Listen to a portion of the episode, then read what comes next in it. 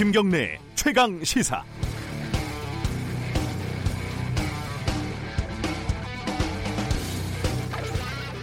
재판 청탁은 있었지만 청탁한 의원은 없다. 사법농단 사건을 수사하고 있는 검찰이 법관 10명을 추가로 기소하면서 박선숙, 김수민 의원 관련 재판 개입 혐의가 새롭게 불거졌습니다. 서영교, 유동수, 전병헌, 홍일표, 이군현, 노철래 등을 포함하면 재판 개입 의혹에 연루된 전 현직 의원은 모두 8명입니다. 여야가 사이좋게 골고루 분포돼 있습니다. 이상한 일은 실제로 어떤 의원이 청탁을 했는지 법관들이 끝까지 함구했다는 겁니다. 기자들이 누군지 열심히 찾고 있는 모양이지만 청탁을 받은 법관들 말고는 도무지 알 수 없는 노릇입니다. 사법부의 사법농단을 개혁의 대상 1번인 검찰이 수사하고 사법개혁의 키를 쥐고 있는 국회의원들의 비위를 법관들은 감싸주고 있고 국회는 법관들의 탄핵과 검찰의 개혁을 추진하고 있고 서로 물고 물리는 괴이하고도 복잡한 상황입니다. 뭔가 개혁이 급박하게 이루어지는 것 같지만 실제 살아있는 권력에 대해서는 입법, 사법, 행정부의 신성 가족들은 이신점심 살펴주고 돌봐주고 있습니다.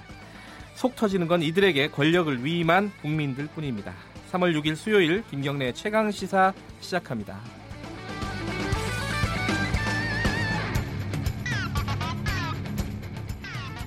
오늘 주요 뉴스 브리핑부터 가죠. 고발 뉴스 김민 아 죄송합니다. 민동기 기자 나와 있습니다. 안녕하세요. 안녕하십니까. 미세먼지 뉴스부터 해야겠죠. 한국이 2018년 OECD 회원국 가운데 초미세먼지 농도가 가장 높은 국가 2위에 올랐습니다. 네. 대기오염 조사기관인 에어비주얼이 관측망이 깔린 73개국 3,000개 도시를 대상으로 분석한 결과인데요. 그린피스에서 이 자료를 토대로 OECD 회원국만 취합을 해보니까 네. 한국이 칠레에 이어서 두 번째로 공기질이 안 좋았습니다. 특히 OECD 회원국 가운데 오염도가 심한 100개 도시를 추려보니까 대한민국 도시가 44개나 포함이 되는데요. OECD 국가 가운데 가장 많습니다. 어제 오후 5시였나요? 실시간 관측 자료에 보니까 어, 서울이 1위, 그렇습니다. 인천이 2위 네. 이렇게 올라가 있더라고요. 네.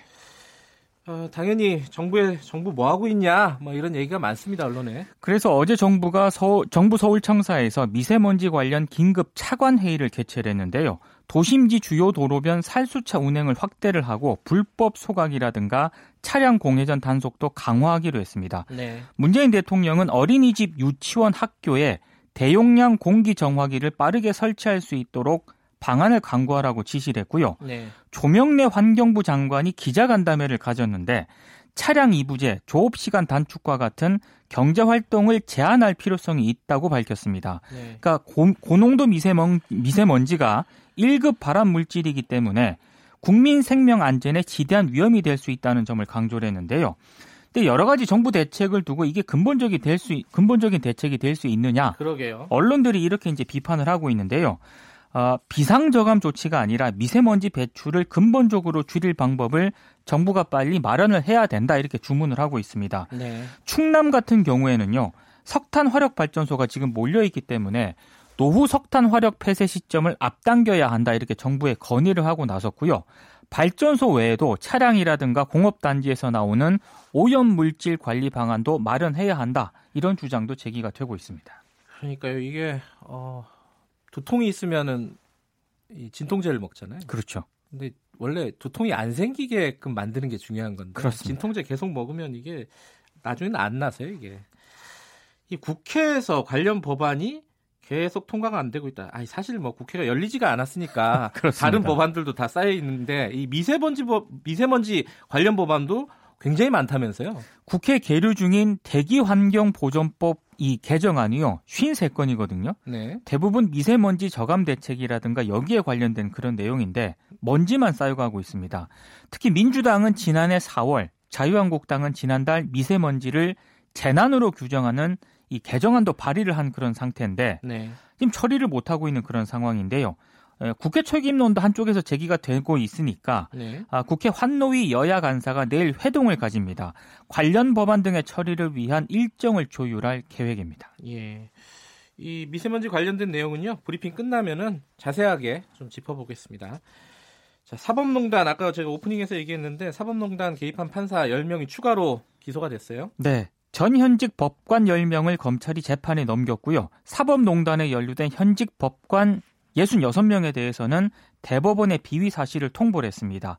이민걸 전 법원행정처 기획조정실장 그리고 이규진 전 대법원 양형위원회 상임위원 등 10명이 기소 대상에 포함이 됐고요. 특히 그 김경수 지사를 법정 구속했던 성창호 부장판사 있지 않습니까? 네. 서울중앙지법 영장 전담 부장판사 재직할 당시에 수사 기밀을 빼낸 혐의로 역시 기소가 됐습니다. 아, 이렇게 지금 검찰이 재판에 넘긴 법관은 모두 14명으로 늘어났는데요. 네. 근데 이번에 그 권순일 대법관하고요. 차한성 전 대법관 등은 기소 대상에서 제외가 됐거든요. 네. 범행이 심각한 수준에 이르기 전에 퇴직을 하거나 보직 이동을 했다는 점을 고려했다. 이렇게 밝혔는데 시민단체에서는 봐주기다 이렇게 의혹을 네. 제기를 하고 있습니다. 네. 그리고 양승태 전 대법원장은 보석 청구가 기각이 돼서요. 구속 상태에서 재판을 받게 됐습니다. 기각이 됐군요, 보석이. 네. 이게 그 검찰이요. 이 이게 재판 개입했던 사법농단 관련 판사가 100명이 넘는다 그랬잖아요. 그렇습니다. 쫙 그 명단을 앞에다 펼쳐놓고 고른 거잖아요. 그렇죠. 물론 이제 뭐 객관적인 뭐 어떤 범죄 사실 같은 것들로 골랐겠지만은 네. 진짜 검찰 권력이 대단한 거예요. 100명을 아, 놓고 살생부를 적, 적은 거니까. 이게. 그렇습니다. 네. 아까 제가 오프닝에서 얘기한 그 국회와 어, 법원과 사법부 간의 유착 관계가 또 드러났어요.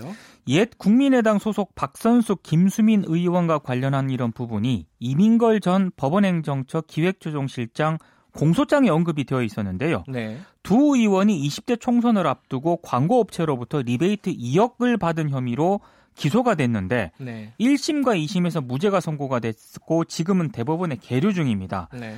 그런데 검찰은 이렇게 보고 있습니다. 이민걸 전 실장이 당시 국민의당 한 의원으로부터 재판부의 보석 허가라든가 뭐 유무죄 심증을 알려달라는 그런 부탁을 받은 것으로 보고 있는데요. 네. 실제로 이 전 실장은 2016년 10월 남호 당시 서울 서부지법 기획법관에게 직접 연락을 해서요. 네. 해당 사건으로 구속 기소된 왕주현 국민의당 사무부총장의 보석 허가 여부를 파악해보라 이렇게 음. 지시를 했습니다.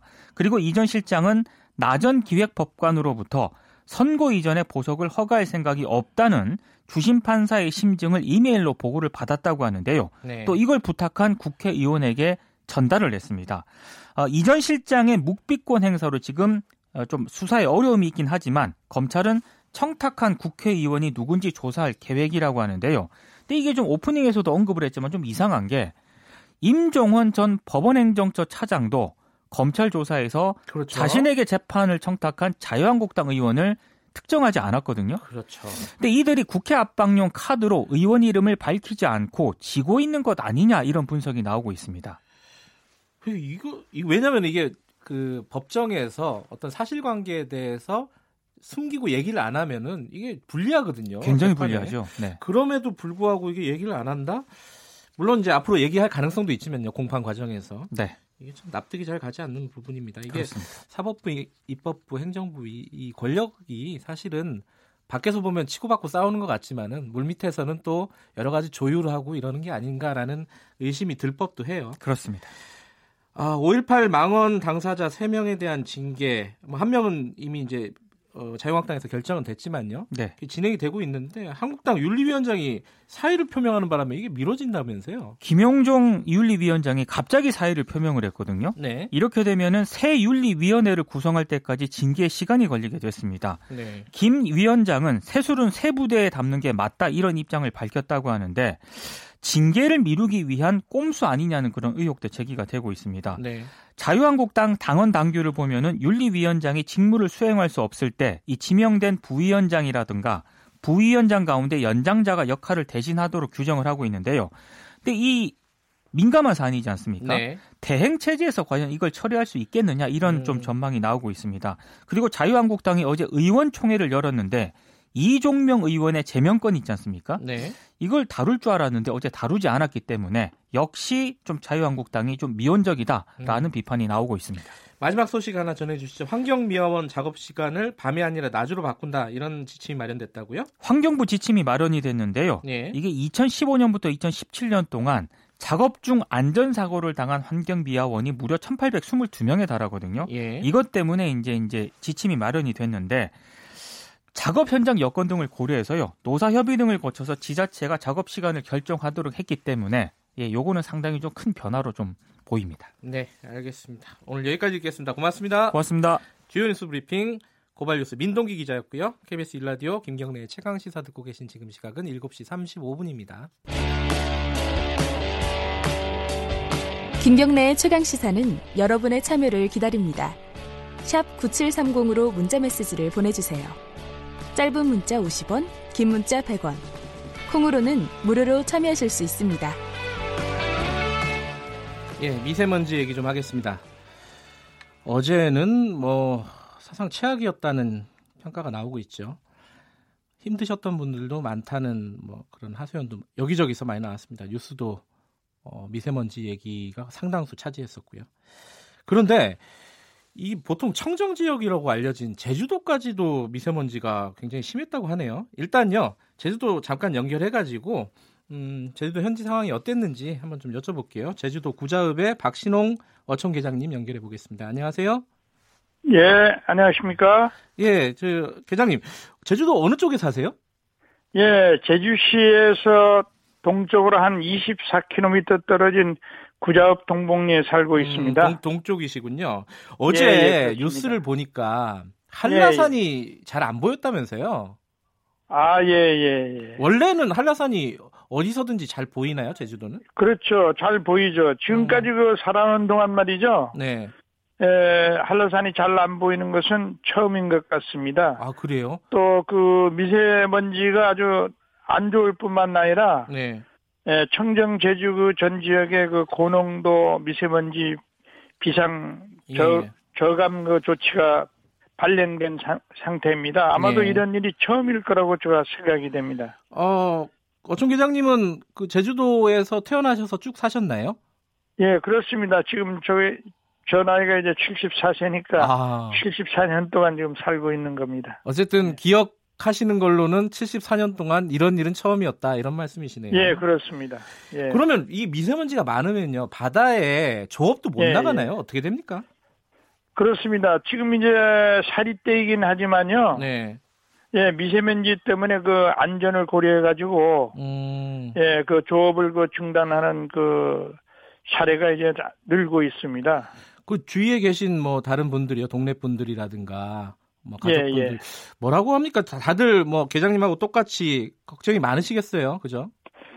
아, 저 역시 이제 그 매일 아침 운동을 한시간 정도 하거든요. 네네. 예, 근데 지금 이제 그 미세먼지 때문에 며칠 동안 이제 운동을 못 하고 있고 네. 평소에는 그 동네에 이제 그 어르신들이나 아이들이 네네. 예, 모여가지고 이제 밖에서 이제 이야기도 나누고 놀기도 하는데 네. 미세먼지 때문에 동네가 아주 한산할 정도입니다. 아? 안 보이겠습니다, 사람들이. 그러면 관, 전부 이제 예, 예. 관광객들도 좀 뭐랄까요? 그 깨끗한 공기를 즐기러 온 사람들일 거 아니에요, 관광객들은. 예, 그렇습니다. 네.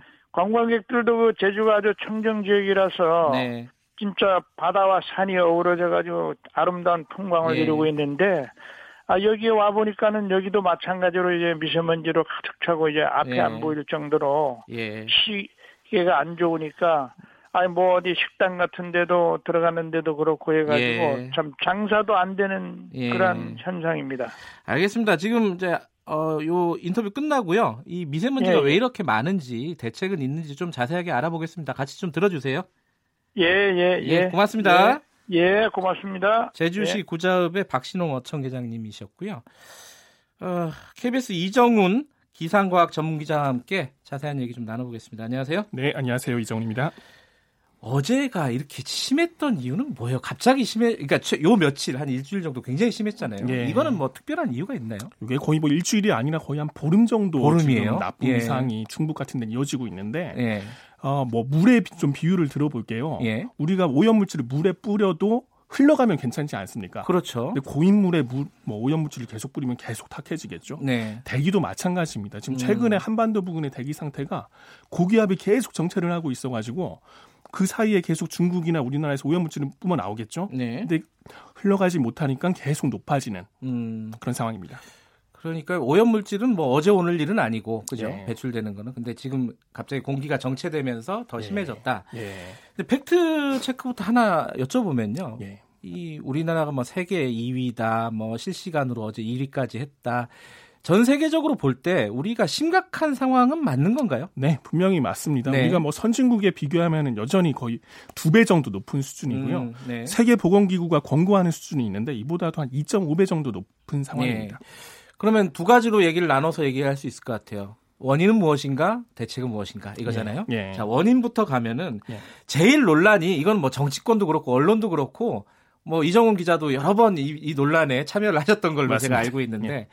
자이 어 뭐 중국이 어느 정도의 여- 영향을 주는 것이냐부터 예. 시작해서 예. 뭐 국내적인 요인으로는 뭐가 더 중요한 것이냐 여러 논란이 있습니다. 예. 좀 정리부터 좀 했으면 좋겠습니다. 팩트 위주로. 예. 일단은 그러니까 뭐 요즘 같은 고농도 시기에는 네. 중국 영향이 커지는 경우가 상당히 많았습니다. 그래요? 그러니까 이번 말고도 1월 14일에 네. 그때도 뭐 사상 최악이라고 나왔었는데 그 당시에 조사를 했더니 중국 등 외부 영향이 75%로 나왔거든요. 네. 근데 고농도 시기에 항상 중국 영향이 큰 거는 아니고요. 네. 작년 11월 같은 경우는 국내 영향이 또 80%까지 높았던 음. 적이 있어요.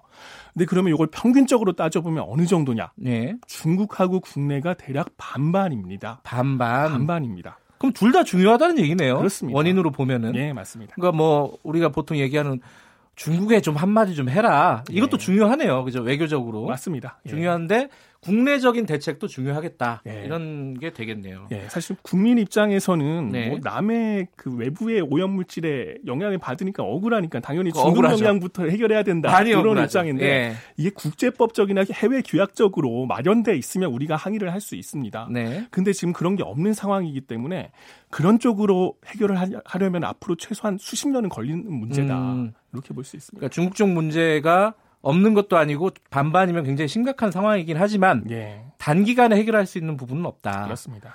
자, 그럼 국내적으로 볼 때는 오염 뭐 배출하는 게 여러 종류지 않습니까? 예. 어떤 게 가장 이 심각하다, 뭐 원인을 제공하고 있다라고 볼 수 있나요? 일단 전국 원인으로 따져봤을 때는 단일 배출원 중에서는 석탄 화력 발전소가 14%로 예. 가장 큰 비중을 차지하고 있고요. 예. 수도권 같은 경우에는 경유차가 가장 네. 높은 비중을 차지하고 있습니다. 아무래도 교통량이 많기 음, 때문에 그렇겠죠. 그것도 좀 지역마다 다르군요. 그렇습니다. 전국적으로 봤을 때는 석탄 화력 발전이 중요한 원인 중에 하나고 예, 수도권이나 이런 어떤 대도시 같은 경우에는 경유차가 중요한 원인이다. 맞습니다.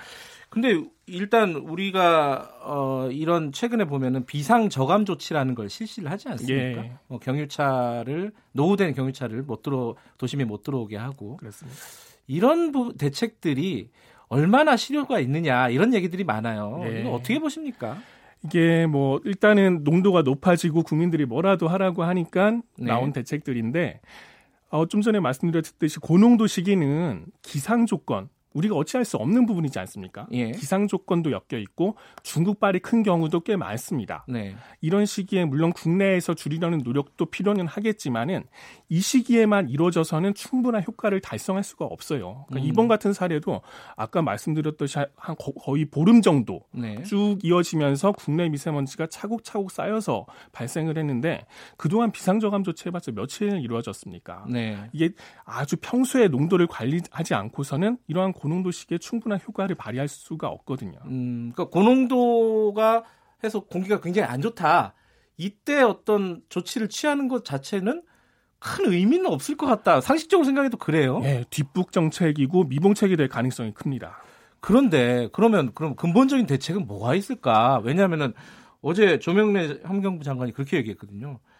방법이 많지가 않다. 예. 그럼 어렵다는 얘기잖아요. 예. 그럼 근본적인 대책을 내놓으라고 이제 누구나 다 요구를 하는데 뭐가 있을 수 있겠습니까? 일단 평소에 농도를 관리하는 게 중요한데 네. 물론 근본적인 대책하면 중국에 있는 게 아니냐 뭐 이렇게도 말씀을 많이 하시지만은 아까도 말씀드렸다시피 이거는 단기간에 해결할 수 없는 부분이고 네. 평소에 줄일 수 있는 부분들 네. 기본적으로는 아까도 말씀드렸듯이 석탄화력 발전소나 경유차 일단은 가장 큰 부분부터 줄여야 하고요. 네. 그런데 미세먼지는 정말 다양한 배출원에서 나오기 때문에 어떤 국민 모두가 이 다양한 배출원을 줄이려는 공감대가 없다면 해결하기 어려운 부분입니다. 음. 가령 농촌에서는 불법 소각들 네. 그리고 일반 국민들의 자동차 사용들 이런 것들을 줄이지 않고서는 해결될 수 없는 부분이기 때문에 일단은 정부의 정책 면에서는 화력 발전소를 그러니까 에너지의 어떤 정, 책 전환 이런 네. 부분이 필요하고 일반 국민들로서도 타고 있는 차량들의 어떤 노후 경유차를 줄여 나가는 부분들이나 네. 대중교통을 이용하는 이런 부분들이 필요하겠죠.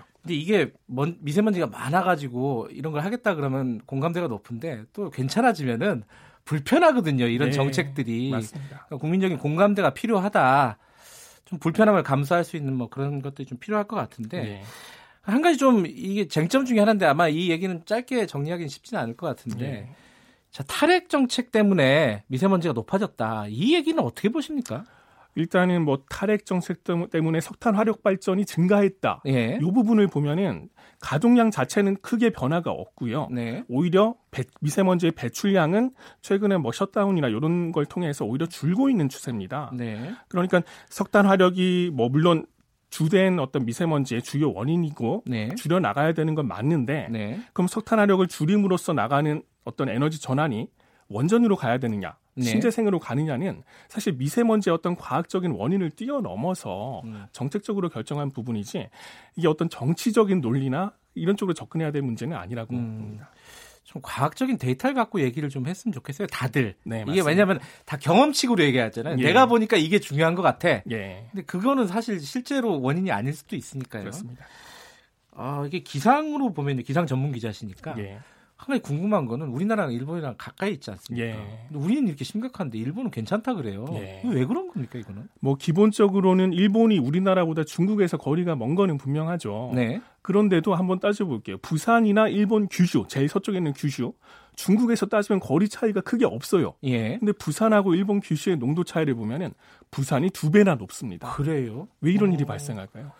그 국내적인 요인이겠네요. 그러면. 예, 충분히 그럴 가능성이 크고 음. 일본 같은 경우는 도쿄에는 경유차 제로 정책을 펴서 경유차가 거의 다니지 않고 있습니다. 그래요. 예. 음. 이렇게 농도를 줄일 수 있던, 있었던 이유가 일본 도쿄도 2000년대 초반에 서울의 지금 농도랑 비슷했어요. 네. 근데 지금은 절반으로 줄였거든요. 그러니까 우리도 일본처럼 그런 정책을 편다면 충분히 줄일 여지가 있다. 가능하다. 예. 아, 좀 시간은 오래 걸리겠지만은 예. 불가능한 건 아니다. 줄여가는 게. 맞습니다. 제일 사람들이 걱정은 지금처럼 심한 어떤 미세먼지가 도대체 며칠까지 참아야 되느냐. 어떻습니까? 전망은? 일단은 오늘도 거의 전국 대부분 매우 나쁨이고요. 매우 나쁨이에요. 내일도 예. 조금은 낮아지는데 대부분 지역이 나쁨 수준으로 예상되고 네. 모레는 요거보다는 조금 더 나아지지 않을까 예측이 되고 있고요.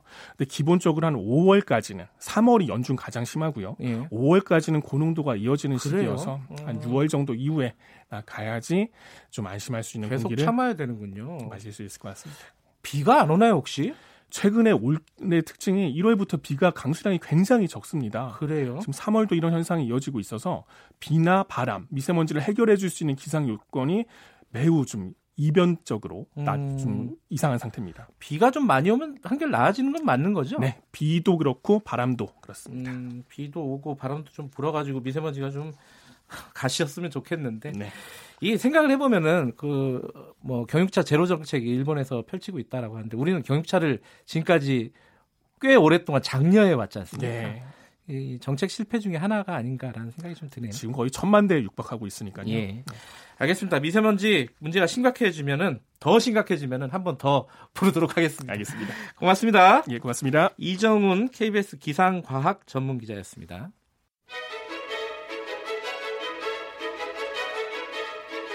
우리 사회의 다양한 현안을 공정하고 깊이 있게 다룹니다.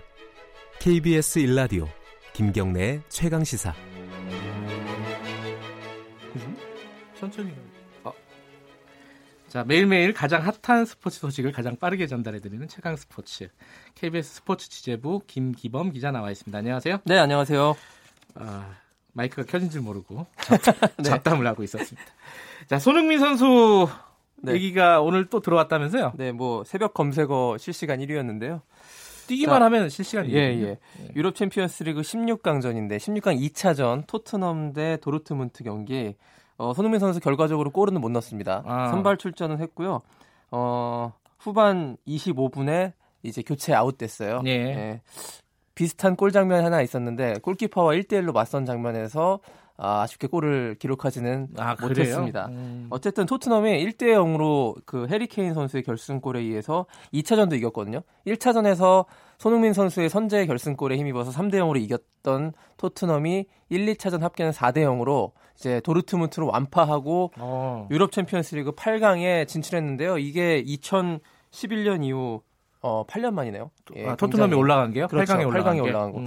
이번에 우승까지 내심 노려볼 수 있는 전력이 어, 아닌가 그 정도 전력이에요? 생각이 되고요. 물론 뭐 더센 팀들이 있습니다. 맨시티, 바르셀로나 이런 팀들이 네. 있는데 오늘 그 정작 뉴스는요.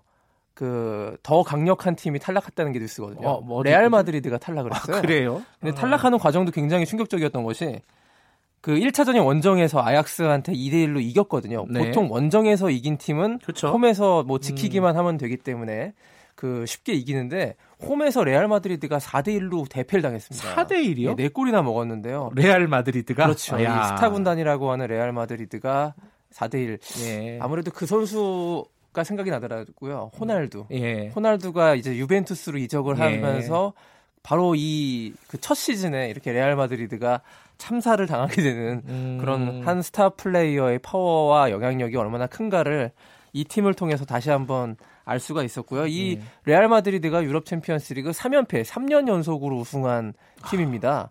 근데 이번에 16강에서 탈락해 버린 거예요. 8강도 못 올라가고 이게 충격이었습니다. 승자는 없다. 그렇습니다. 증명이 됐네요. 그리고 토트넘은 레알 마드리드라는 거함이 사라졌기 때문에 한번 우승에 도전할 아하. 수 볼 수 있는 오히려 여건은 좋아졌다. 예. 이렇게 볼 수 있겠습니다. 어, 도르트문트하고 1차전 때 손흥민 선수가 골을 두 골을 넣었었나요? 한 골 넣었습니다. 한골 넣었었나요? 예.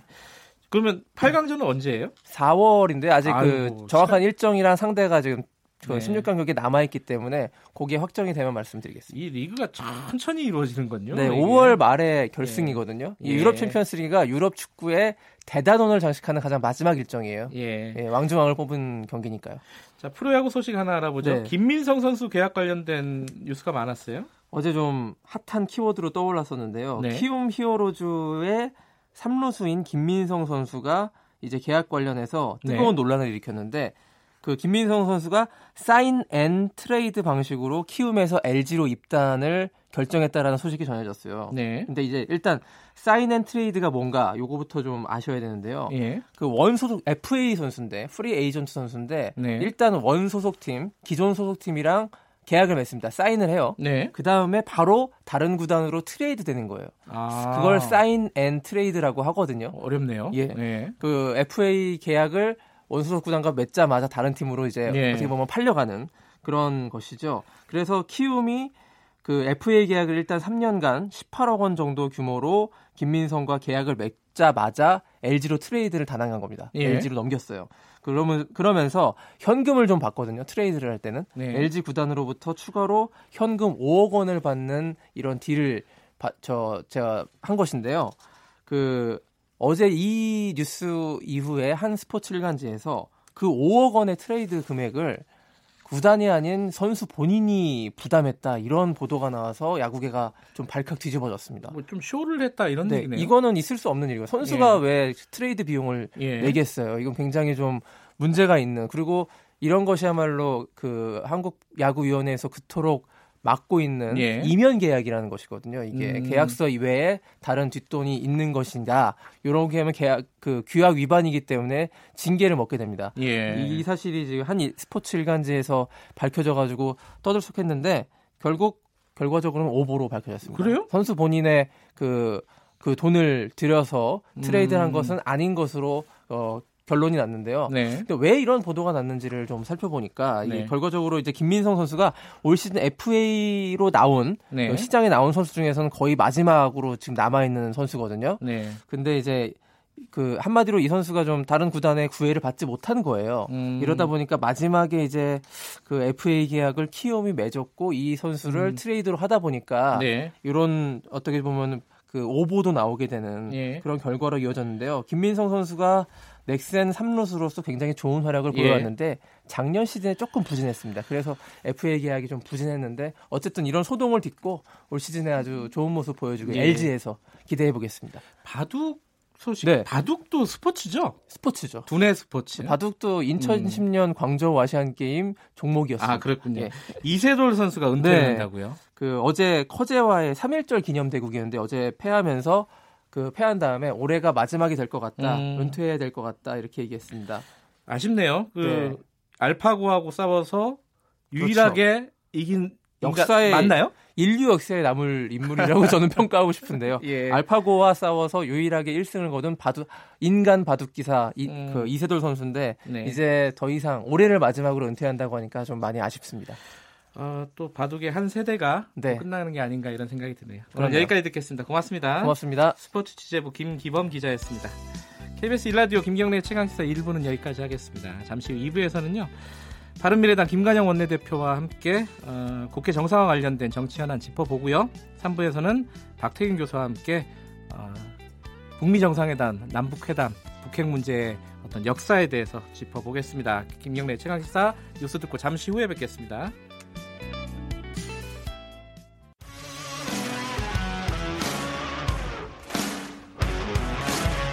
뉴스타파 기자 김경래 최강 시사.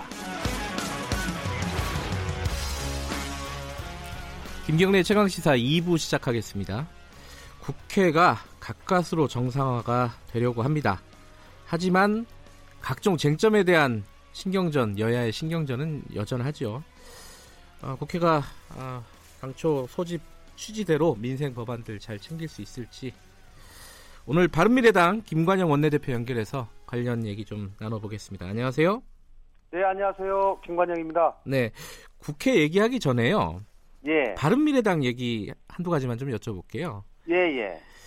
그 최근에 홍익표 의원하고 그 바른미래당 하태경 최고위원하고 약간의 설전이 있지 않았습니까? 예, 예. 홍익표 의원이 뭐 바른미래당 보고 미니 정당이라 영향력이 없다. 뭐 이런 네. 식의 발언을 해가지고 논란이 됐어요. 그 뒤에 예. 기사를 보니까 홍익표 의원이 김관영 원내대표께 전화를 했다고 하던데 받으셨나요? 네, 받았습니다. 예, 그러면 그 사과를 받으시고 이 문제는 좀 넘어가시는 건가요? 어떻습니까? 이제 홍익표 의원하고 저는 19대 때 에, 민주당에서 같이 의원을 활동을 했기 때문에 네, 개인적으로 잘 압니다. 예, 예, 에, 그런데 이제 저한테 전화를 해서 네, 지금 하태경 의원하고 아침에 이렇게 하면서 뉴스공장에서 좀 문제가 됐는데 네, 네, 에, 좀 미안하다. 그런데 이- 좀 이게 정책 앞으로 더 확대되지 않도록 좀 했으면 좋겠다. 네, 이 문제가 계속 확대되는 것 같은데 네, 좀 에, 당 원내대표로서 좀 역할을 좀 해주시면 고맙겠다 이 얘기를 해요. 예, 그래서 제가 그러려면 우리 당이 홍 수석 대변인의 발언으로 있어 상당히 격앙돼 있는 것이 사실이기 때문에 네, 이 사과를 하려면 좀 쿨하게 해라 음, 이렇게 얘기를 했습니다. 그랬더니 본인이 뭐 오후에 기자들한테 문자를 돌려서 이렇게 하겠다고 이렇게 하- 그렇게 말씀을 하시더라고요. 그래서 예, 뭐 그것보다는 좀 더 쿨하게 사과를 하는 게 나는 좋겠다. 네, 그리고 사과하는 것을 보고 나서 판단하겠다 이렇게 얘기를 했습니다. 예, 그런데 그 뒤에 뭐 문자 메시지를 보낸 걸 보니까 네, 이거 뭐 사과라고 하기에는 음, 대단히 미흡하고 네, 마치 변명하고 뭐 어쩔 수 없이 하는 행동인 것처럼 보여져서 오히려 더 우리 당의 많은 의원들을 더 자극하는 그런 결과만 됐습니다. 그래요. 그럼 뭐 이게 예. 사태가 뭐 해결된 게 아니네요. 미- 바른미래당 입장에서는. 뭐 결국 해결되지 않았죠. 그래서 제가 네. 그 뒤에 공식적으로 당 대표와 홍 수석의 공식적인 사과 그리고 홍 수석의 사퇴를 제가 요구를 했습니다. 사태라 하면은 수석 대변인 사태를 말씀하시는 예, 거죠? 예, 수석 네. 대변인 사퇴를 요구했고요. 예. 뭐 바른정 저희 당에서는 아마 내일 뭐 의원 초위를 거쳐서 윤리위원회에 아마 제소를 음, 해야 될 것 같습니다. 그래요. 예. 그 발언에 대해서는 뭐 어떻게 생각하십니까? 미니 정당이라서 영향력이 없다 이런 발언에 대해서는요. 뭐 영향력이 없는 정당에 계속 그 홍영표 원내대표는 도와달라고 와서 사정하는 것은 뭔지는 모르겠습니다. 예. 예. 그 한 가지 더 여쭤보면요. 예, 어제 그 사법농단 관련해서 법관들을 추가로 기소했잖아요. 예, 예, 예. 그 과정에서 이제 김수민 의원하고 박선숙 의원 관련된 재판 개입 의혹이 나왔어요. 예, 예. 이게 뭐 지금 현재 소속이 바른미래당 소속 아니시겠습니까? 두 분 다? 예, 예, 예. 이 부분에 대해서는 좀 어떻게 대처하실 예정이세요? 뭐 오늘 좀 진상을 두 분한테 좀 파악을 해보고요. 예. 예, 적절한 대책을 어, 입장을 밝히도록 하겠습니다. 뭐 그게 사실이라면 저는 적절하지 않았다고 생각합니다. 예. 이게 근데 누가 청탁을 했는지가 정확하게 나오지가 않았어요. 예, 맞습니다. 그 뭐 아마 어, 그, 그렇기 때문에 좀 저희 내부적으로 네. 좀 진상을 파악하는 노력이 필요할 것 같습니다. 네. 자, 예, 국회 얘기 좀 하겠습니다. 예, 예. 국회가 내일 열리는 건 확정이 된 거죠? 예, 내일 열리게 됐습니다. 오후 네. 2시에 예, 개의합니다. 근데 그 손혜원 의원 국정조사 관련해서는요. 아직도 네. 여야 간의 이 뭐랄까요? 정리가 안 된 것 같아요. 이거 어떻게 진행이 될 것 같습니까? 이제 국회를 열긴 열고요. 예. 또 손혜원 의원 거는 손혜원 의원 건대로 계속 의논해 나갈 것으로 생각합니다. 예. 에, 저는 에, 여당이 국정조사를 하면 통상 30일 정도 이 기간을 가지고 하기 때문에 네. 현실적으로 여당이 국정조사를 받기는 쉽지 않다라고 하는 점을 고려해서 네. 하루 만에 실시하는 청문회로 좀 대치를 하자 네. 이렇게 중재안을 냈었습니다. 바른미래당에서 낸 중재안인 거죠. 네, 그렇, 예. 그렇습니다. 그런데 그것마저도 민주당이 끝까지 거부를 했거든요. 예. 예, 근데 뭐 야당은 정부의 실정이나 권력형 비리 의혹에 대해서 의혹을 제기하고 국회에서 사실 규명을 하고자 하는 노력을 하는 것은 국회의 권한을 넘어서 저는 책임이라고 생각을 합니다. 네. 예, 그렇기 때문에 국회의 가장 큰 기능이 입법, 예산심사, 행정부 견제거든요. 예. 그 과정에서 나타나는 정부 여당 발 여러 가지 비리 의혹이 정부 여당에서는 나올 수밖에 없습니다. 네. 이 국정을 운영하다 보면 네. 그러면 그런 점에 대해서 야당이 문제 제기하고 어, 사실 규명하자라고 하는 것은 지극히 정당한 요구고요. 저는 네. 여당이 그런 점에 대해서 협조를 하고 야당의 목소리에 귀를 기울여야 된다고 생각합니다. 그 홍영표 더불어민주당 원내대표가 어제 저희랑 인터뷰를 하면서요. 예, 예. 그 청문회 관련해서는 그 상임위에서 협의할 수 있다 원칙적으로 예. 뭐 예. 그렇게 얘기를 하던데 그러면 가능한 거 아닌가요? 이 저는 이제 그렇게 넘겨놓으면 네. 뭐 무산하는 것이 뻔합니다. 아 그래요? 예, 음, 청문회에서 이제 간사간 협의를 하는데 결국은 증인을 어떻게 할 거냐, 참고인을 어떻게 할 거냐, 네. 이거 갖고 싸우다가 결국은 뭐 아예 청- 그 상임위 자체가 공전돼 버릴 수도 있거든요. 예. 뭐 그런 일이 너무 많기 때문에 네. 그렇기 때문에 원내 대표단에서 적어도 어느 정도 음. 아, 큰 가닥을 잡고 네. 그리고 나서 이 국회를 여는 것이 통상적인 방법입니다. 예. 예, 그런 것이고 이제 홍 대표께서 이거 뭐 손혜원 의원에 대해서 이미 검찰 수사가 진행 중이기 때문에 청문회하는 건 의미가 없다. 네. 이런 말씀도 하시는데 예. 검찰 수사는 이 수사의 피의 사실 공표가 이 금지돼 있지 않습니까? 네. 그렇기 때문에 이 비밀리에 진행이 될 수밖에 없는 것이고요. 네. 국회는 문제가 있는 것에 대해서 국민들께 진상 규명하면서 알려야 될 책임이 있는 것입니다. 네. 그렇기 때문에 청문회를 하게 되면 어느 정도의 정치적 공방은 또 불가피한 것이고요. 예. 그런 것을 애초에 만들지 말았어야죠. 여당이. 음, 예, 예. 알겠습니다. 그 요번에 이 3월 임시국회에서요. 바른미래당이 가장 우선순위에 두고 있는 거는 뭡니까? 법안이면 법안 뭐 여러 가지가 있을 텐데 가장 1번이 뭐예요? 네, 저희는 지금 최저임금과 관련한 네. 에, 근로기준법 문제, 예. 탄력 근로제 문제, 또 선택 근로제 문제 이 예. 문제를 해결하는 것이 지금 가장 중요하다고 생각하고요. 예. 그 외에는 지금 미세먼지와 관련된 법이 지금 쉬운 세 개나 국회에 지금 제출돼 있는데 하나도 통과가 안 됐습니다. 네. 지금 전 국민이 제대로 숨을 쉴 수 없을 정도로 미세먼지 문제가 심각한데요. 네. 이 문제도 하루빨리 가장 저는 최우선적으로 국회에서 의논해서 빨리 처리해야 된다고 생각을 하고요. 예. 또 지금 초등학교 1, 2학년 영어 어, 방과 후 영어 교육 하는 문제가 2월 달로 이미 지금 끝났습니다. 네. 이 문제를 2월 달 안에 사실은 법을 개정해서 연기하는 것을 허용을 했어야 되는데 네. 이게 지금 안 돼 있거든요. 그래서 예. 이거 빨리 이것도 처리를 해야 되는 상황입니다. 그 뭐 미세먼지 같은 경우야 어 약간의 시각 차이는 있지만 그래도 여야가 합의할 수 있는 여지가 많을 것 같긴 한데 네. 아까 말씀하신 뭐 최저임금 관련된 거 그리고 탄력근로제 관련된 건 지금 노동계에서 반대하고 있지 않습니까? 이 부분을 설득해 나가는 과정들이 쉽지는 않을 것 같아요. 노동계하고 국회 입장은 조금 다른 것 같습니다. 네, 예, 그래서 노동계에서 일부 반대하는 건 사실인데요. 네, 국회 내에서는 상당한 공감대가 형성이 돼 있습니다. 음, 예, 그렇기 때문에 그 부분은 이 최저임금을 얼마를 올릴 거냐라고 하는 것은 그 다음 문제고요. 예, 최저임금을 결정하는 방식에 관한 이 법제도를 바꾸는 것이기 때문에 네, 그 부분은 국회에서 어느 정도 다이 공감대가 형성이 돼 있기 때문에 크게 어렵지 않다고 생각합니다. 예, 네, 다만 이제 바른미래당은 적어도 내년도 최저임금을 올해 6월 말까지 정해야 되는데 네, 그 부분에 대해서는 내년도 최저임금은 그동안 2년 동안 29%가 인상됐기 때문에 네, 우리 경제에 미치는 영향 등을 종합적으로 고려해서 동결해야 된다. 음, 이렇게 저희는 주장을 하고 있는 것이죠. 알겠습니다. 뭐 최저임금제 탄력근로제는 쟁점이 많기 때문에 다음에 어, 다시 좀 자세하게 얘기하도록 하고요.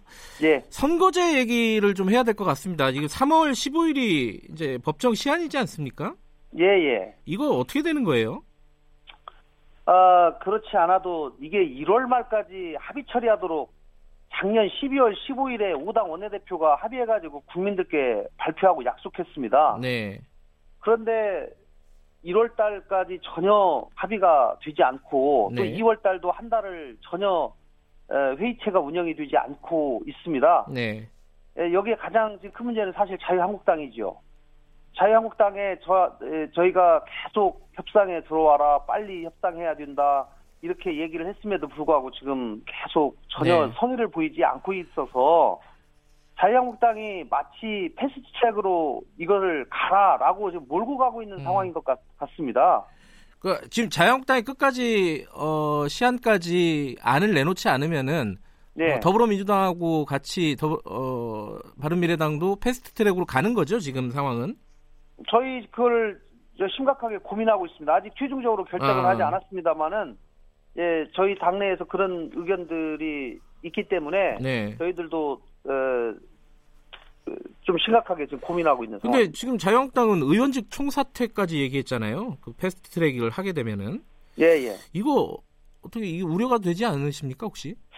그래서 저는 네, 이 선거법이라고 하는 것은 여야 합의 처리하는 것이 예, 그동안의 관례고 원칙이기 때문에 어떻게든지 이것을 여야 합의로 처리할 수 있도록 그동안 충분한 시간을 줬었고 네, 또 3월 달 들어서 그동안 자유한국당이 2월 27일에 전당대회가 있기 때문에 네, 전당대회까지만 좀 봐줘라.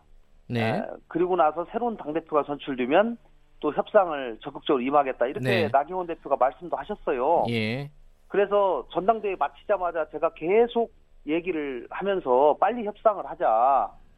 에, 네. 더 이상 기다릴 수가 없다. 네, 그리고 3월 우리는 3월 10일까지 기다려서 안 되면 패스트트랙 가는 거 고려할 수밖에 없다. 네. 이렇게 지금 계속 얘기를 하고 있는 상황입니다. 예. 그럼 뭐 안을 내놓지 않으면은 패스트트랙으로 가게 되면은 자유한국당의 책임이다 이런 말씀이신 거죠? 예, 저는 예. 자유한국당이 패스트트랙으로 가지 않도록 좀 네. 적극적으로 협상에 임해서 여야 합의 처리가 될 수 있도록 좀 최선의 네. 노력을 다 하는 것이 필요하다고 생각합니다. 알겠습니다. 이 관련해서는 자유한국당 입장을 조만간 좀 들어봐야 될 것 같고요. 예. 저그 홍영표 원내대표가 패스트트랙으로 선거제 선거법이 올라가면은 예, 공수처법, 국정원법, 공정거래법, 국회 선진화법 이런 것들을 같이 올리겠다 이런 걸 예. 고려하고 있다고 얘기를 했거든요 어제 인터뷰에서요. 예, 이거는 예. 어떻게 동의하시는 겁니까? 아니면은 뭐 좀 의견 조율이 필요한 부분입니까? 의견 조율이 필요합니다. 예. 이 부분은 왜냐하면 몇 개의 법을 만약에 같이 패스트트랙으로 할 것인지도 네. 의논을 해봐야 되고요. 예, 또 만약에 하게 될 경우 그 법안의 내용을 어떻게 할 것인지도 어, 또 협의를 해봐야 되고요. 예, 에, 그렇기 때문에 이 부분은 에, 국회 내에서 충실한 논의를 해야 되고요. 예, 저는 기본적으로 패스트트랙이라고 하는 것은 국회에서 최선의 방법은 아닙니다. 네, 네, 가장 마지막에 써야 될 방법이기 때문에 네. 가능하면 여야 협상을 통해서 합의를 하는 노력을 끝까지 해야 된다고 생각합니다. 혹시 뭐 패스트트랙에 같이 올릴 만한 만약에 혹시 가게 된다면요. 예. 어, 그런 걸 어, 법안을 좀 고려하고 계신 게 있나요? 뭐 지금 최우선적으로 검경 수사권 조정안이라든가 예. 공수처 법안이라든가 예. 이런 것들은 국가 개혁을 위해서 예. 저희 당에서도 필요하다고 생각하기 때문에 예. 그런 점에 대해서는 에, 저희도 좀 더 전향적으로 생각할 수 있다고 생각합니다. 알겠습니다. 오늘 여기까지 듣겠습니다. 고맙습니다. 네, 감사합니다. 바른미래당 김관영 원내대표였습니다.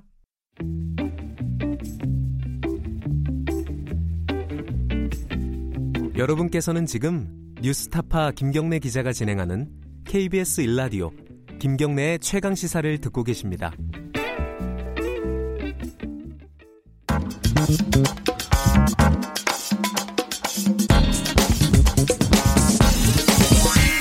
뉴스의 재발견.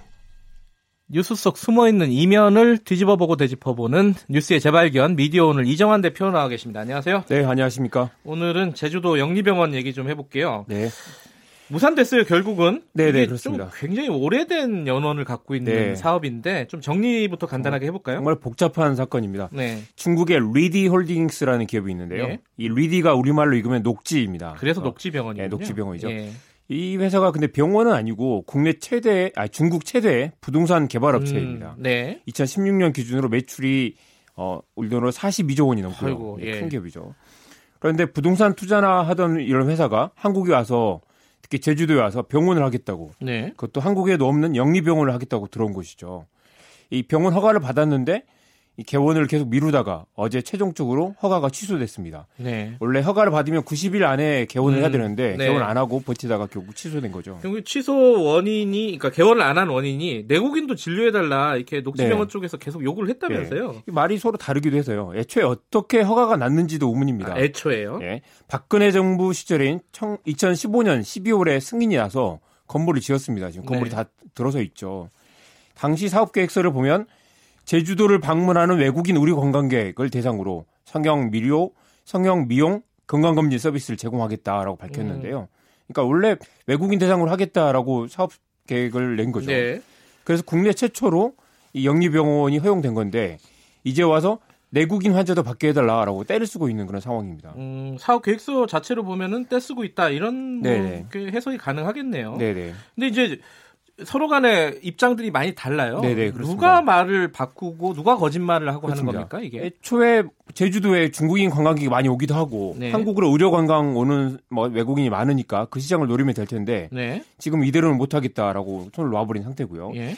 이 한국 정부가 사업 계획을 승인해 준 건 맞죠. 네. 그래서 2016년 4월에 건물을 착공해서 다 지은 게 2017년 7월이고요. 네. 이것도 꽤 됐죠. 의사와 직원들도 채용을 했고 그런데 반대 여론이 늘어나니까 제주도가 제주 주민들 의견을 듣기로 했습니다. 그래서 네. 공론화 위원회를 만들었고 이 위원회에서 영리병원 안 된다라고 결론이 났습니다. 그러니까 영리병원을 하면 안 되는데 지난 10월이죠. 원희룡 지사가 외국인 환자만 받으라라고 또 조건부 개설 허가를 내준 겁니다. 그 원인영 지사의 이 판단도 약간 좀 뭐 이상했어요 사실은. 이것도 그 굉장히 의견이 충돌했죠. 그러니까 네. 외국인만 받으니까 되는 거 아니냐. 예. 애초에 영리병원 자체를 하지 말라는 거다. 이렇게 음. 논- 논란이 많습니다. 예. 근데 또 정부가 이걸 또 승인을 해준 거죠. 네. 이 내국인 건강보험이 적용되지 않기 때문에 국내 보건 의료 체제에 미치는 영향은 크지 않다라는 게 2015년 사업 계획서입니다. 예. 그러니까 엄밀히 보면 내국인을 받지 않겠다는 게 아니라 건강보험 적용 안 할 거라는 이야기고 그래서 박근혜 정부가 내국인 영업을 할 거라는 거 알고 있었으면서도 승인을 내준 거 아니냐라는 그런 얘기가 나옵니다. 이 박근혜 정부 때 이 녹지병원이 언급이 된 거는 사실 안종범 수첩에 의해서 좀 네. 드러난 부분이 있죠. 그래서 이게 그 이것도 적폐의 이론 아니냐라는 얘기 음. 나오죠. 이 청와대 정책조정 수석이었는데 지금 구속돼 있죠. 네. 안정범 수첩에 2015년 5월입니다. VIP 지시사항 대통령이 말을 했다는 거죠. 제주도 외국인 영리병원 국내 자본 이동이라는 문구가 있습니다. 이게 무슨 말인지 정확히는 알 수 없는데요. 네. 문제가 되는 건 외국인이 투자한 게 아니라 국내 자본이 들어가 있을 가능성이 있다는 거죠. 그래서 음. 우회적으로 국내 돈을 들여서 이 외국인이 투자한 것처럼 영리병원을 허용했다면 그게 굉장히 문제가 되는 것입니다. 음. 실제로 녹지병원의 총괄 대표라는 사람이 국내 의료법인의 관계자라는 사실이 드러나기도 했습니다. 예. 박근혜 전 대통령- 대- 대통령이 이런 사실을 알고 있었을 가능성이 이제 크고요. 네.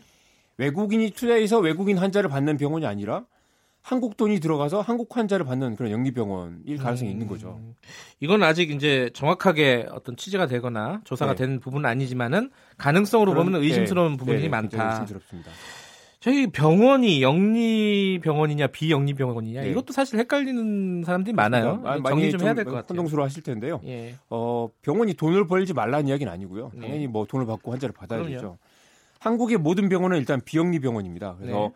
이 돈을 벌면 안 된다는 게 아니라 돈을 벌어서 그걸 병원 밖으로 빼내가면 안 된다. 네. 병원이 투자 대상이 돼서는 안 되고 병원이 투자자들의 이익을 챙겨주기 위한 목적으로, 그러니까 주주들에게 배당을 주기 위한 목적으로 운영돼서는 안 된다라는 겁니다. 그래서 예. 한국의 병원들은 주식회사가 아니죠. 그래서 병원이 돈을 벌면 그 돈으로 병상을 늘리고 의료 장비를 구입하고 환자를 위해서 써야 된다라는 그런 원칙이 한국 의료법에 명시돼 있는 건데요. 네. 그리고 그걸 하라고 건강보험으로 병원비를 지원하고 있는 거죠. 네. 근데 이제 문제는 부자들은 좀 돈을 더 내고 줄도 안 서고 좀 더 실력 있는 의사들에게 음. 좋은 서비스를 받고 싶다라는 그런 오래된 욕망이 있습니다. 네. 그래서 지금 한국에서는 삼성병원을 가든 대학병원을 가든 진료비가 똑같죠. 네. 많이 착각하시는 게 이제 우리 입원실 비용이 다른 것뿐인데요. 네. 이 영리병원이 허용되면 이 병원들은 건강보험을 안 받으려고 할 거고 그리고 병원비를 마음대로 높여 받을 수 있게 될 거고요. 부자들은 돈 좀 더 내고 아주 실력 있는 의사들을 좀 뭐 개인적으로 쓰고 싶겠죠. 네. 그렇게 되면 실력 있는 병원 의사들이 이 영리병원을 옮겨가게 되고 그러면서 이 일반 병원은 갈수록 더 서비스가 낮아진다거나 음. 그래서 의료 양극화가 될 수 있다고 보기 때문에 이 영리 병원을 오랫동안 금지해 왔던 겁니다. 근데 네. 이게 지금 허물어지는 거 아니냐 그런 그런 우려가 나오는 거죠. 그러니까 녹지병원이 만약에 어, 본격적으로 개원을 했다 그러면은 네. 어떤 영리병원의 어, 도입의 신호탄 그렇습니다. 이렇게 될 수도 있었네요. 그죠? 그래서 많은 이제 그 보수 언론들도 좀 이렇게 반대를 하는 게 녹지병원이 사실 병상이 47개밖에 안 됩니다. 네. 규모가 크지 않은데 그, 그런 뭐 이게 뭐가 문제냐라고 이야기하는 신문도 있는 거죠. 그렇지만 네. 이런 게 하나만 생겨도 금방 무너질 거다라는 우려가 있고요. 네. 녹지병원 뒤에 어, 좀 누군가 있는 게 아니냐라는 음. 모론도 있습니다. 예. 하나만 뚫리면 계속 뚫릴 테니까. 그래서 네. 일부에서는 이게 삼성 음모론이 있는 게 아니냐라는 이야기도 있고 재벌이 뒤에서 이런 걸 부추겨서 의료 영리화를 부추기는 거 아니냐라는 그런 네. 이야기도 있습니다. 참 이상한 일이에요. 이 병원 건물은 다 져놨잖아요. 네네. 근데 운영을 안 하겠다. 네. 이것도 잘 이해가 안 되는 대목이기도 하고요. 네네 그렇습니다.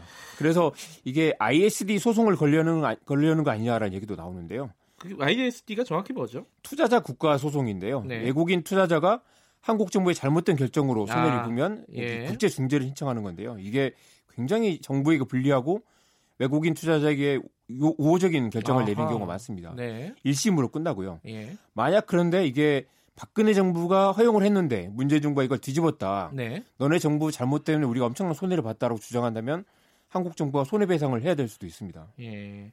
이 영리병원이라는 어떤 쟁점에 대해서 어, 언론들의 보도는 굉장히 극단적으로 갈려요. 네, 그래서 마, 모든 신문들이 찬성하는 거, 바, 뭐 반대하거나 찬성하는 건 아니고요. 네. 특히 보수 경제지들은 이런 영리병원을 허용해서 의료 시장을 키워야 된다라는 그 네. 주장이 오래전부터 있습니다. 그래서 어, 영리병원 하나로 건강보험이 통째로 무너질 것처럼 과장한다. 뭐 네. 좌파 시민 단체들이 여기에 영합하는 무소신의 정치가 의료 서비스 싸게 죽이고 있다. 이런 뭐 네. 뭐 매일경제 사설이 있었고요. 네. 중앙일보, 조선일보 보수 경제지들이 대부분 이런 논조입니다. 그래서 네.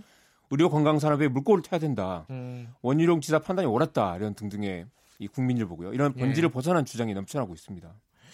뭐 진보 신 분들은 당연히 좀 반대하고. 그렇습니다. 한겨레는 애초에 내국인 진료 제한 그래서 외국인만 해서 어, 연기본을 허용한 것부터 애초에 문제가 있다라는 그런 주장을 하고 있습니다. 음, 일단은 어, 녹지병원은 취소가 됐어요. 네네. 그럼 앞으로는 이 영리병원에 대해서 어떻게 해야 되느냐 계속 문제가 나올 거예요 아마. 그렇습니다. 네. 이, 이, 부분이 중요한 것 같아요. 외국인이든 아니든 한국에서 영리병원은 안 된다라는 그런 원칙을 허물어서는 안 될 것 같고요. 네. 정부가 말을 바꿨다는 비판을 지금 들을 수밖에 없죠. 그렇지만 정면 돌파해야 된다고 봅니다. 음. 손해배상을 해야 한다면 하더라도 이게 잘못된 결정을 바로잡는 데 대한 대가라고 생각하면 될 것 같고요. 그래서 이 적폐청산의 비용이라고 생각해야 되겠죠. 네. ISD도 폐소할 수가, 할 수가 있습니다. 그렇지만 네. 잘못된 결정이었으니까 한국 정부가 책임을 지겠다라고 하는 게 맞을 수도 있을 것 같고요. 네. 애초에 승인 과정에서 문제가 있었다라면 거기 조사도 필요할 것 같습니다. 네. 그래서 이 중국의 리디 그룹이 부동산 투자 회사인데 얼굴 마담만 했을 수도 있고 네. 누군가가 그 뒤에 있는 게 아니냐 그걸 철저하게 밝혀야 될 것 같습니다. 이게 좀 복귀를 해야 될 것 같아요. 석연찮은 네. 부분이 굉장히 많아요. 그죠? 네네. 예. 어, 앞으로 좀 이왕 취소가 됐으니까 그렇습니다. 어, 승인 과정부터 중간에 여러 가지 그 뭐 공론화 위원회 등등등 지금부터 또 새로운 논쟁이 네. 또 시작될 수도 있고요. 여기까지 듣겠습니다. 고맙습니다. 네. 미디어 오늘 이정환 대표였고요. 김경래 창학사 2부는 여기까지 하고요. 잠시 후 3부에서 뵙겠습니다. 일부 지역 지역국에서는 해당 지역 방송 보내 드립니다.